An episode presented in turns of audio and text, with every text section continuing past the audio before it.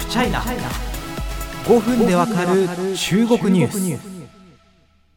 さあ中国の共産党大会10月16日からということになりました。いまだにですね、まあ、日本のニュースはですねこう習近平さんの3期目入るかどうかみたいなね、まあ、3期目というのは確かに異例なんですけれども、まあ、その辺がポイントとしておさらいされているんですけれども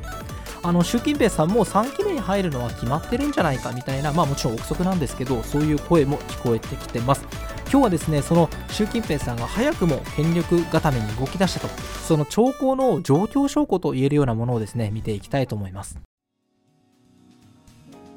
その一つが幹部人事です。え中国ではですね前湖北省トップの王勇さんをですね、まあ、64歳の方なんですけど最高人民検察院、まあ、日本でいう最高検の副検察長に充てる人事を発表しました。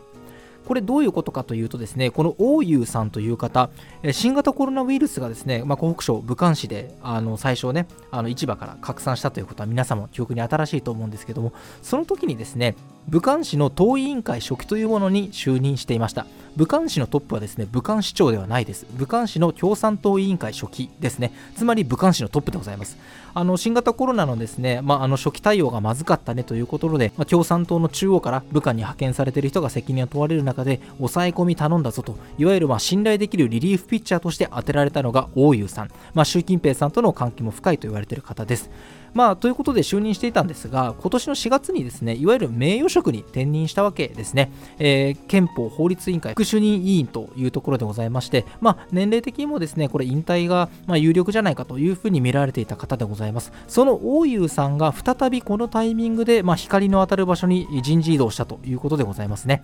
先ほど習近平さんと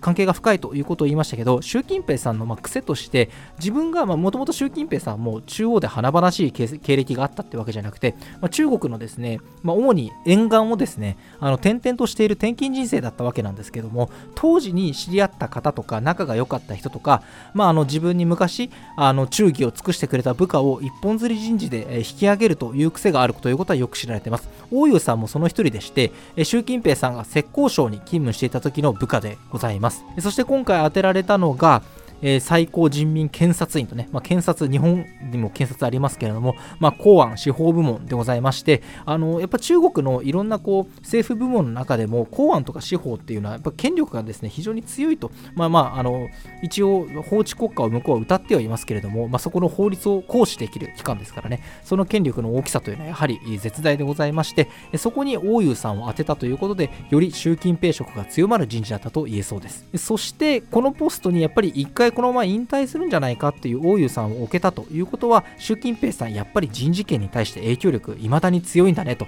いうことを示唆するものでございます。中国では北大河会議というものが行われていました。これはま共産党のですね幹部であったり長老がですね、まあ、習近平さんに対してお前これどうなってんのみたいなとこでもコンコンと詰めるような会議なんですけどもその会議が終わってもなお、まあ、あの絶大な権力を持つ部門に、え自分の部下を置けるということは何やら示唆するものがありそうです。同じく、まあ、あの中国の国営通信社として知られる新華社もですね人民の領袖とか、まあ、世界的領袖とかですねあの習近平さんの、まあ、党内での位置をより一歩二歩引き上げようかという動きがですね、まあ、報道ベースでも見られるようになってきました。毛沢東に迫るあるいは並び立つ指導者としての権威をつけようという動きが出てきています。もちろんこうしたそのなんていうかあの状況証拠を持って3期目確定ということはかなり早計だと思いますけれども逆に言うと中国っていうのはこれはこうなりますっていうふうに断言してくれることがですねあの非常に少ない国であり共産党ですからあのこういったですね、まあ、傍聴から判断する必要はあると思います。個人的にはもう共産党大会のですね焦点というのは習近平さん3期目かどうかよりもより違うフェーズに入った気はしてます。習近平さんが党主席という毛沢東以来のポジションにつくのかとかですねさっき言った、まあ、人民の領収になるのかあるいは前回お話しした共産党のトップ7チャイナ7に誰が入るのかといったところですね。ただやっぱりその北大化会議でですね習近平さんがこってり絞られたんじゃないかみたいな観測もあります。習近平さんのま共同富裕だったりあるいはゼロコロナ政策これ習近平さんが旗振り役でやってることは、え本人の発言からも観測できますからこれでお前中国経済大変じゃないかというところで、まあ、習近平さんの元政治ライバルであり現在共産党ナンバー2の李克強さんがですね特に経済運営の部分でより大きなあ、まあ、牽制を握るんじゃないかみたいな観測もありますので、まあ、あの習近平さん3期目に入るけれども一体どこまで盤石なんだという点はですね今後もチェックし続けなければいけないと思います。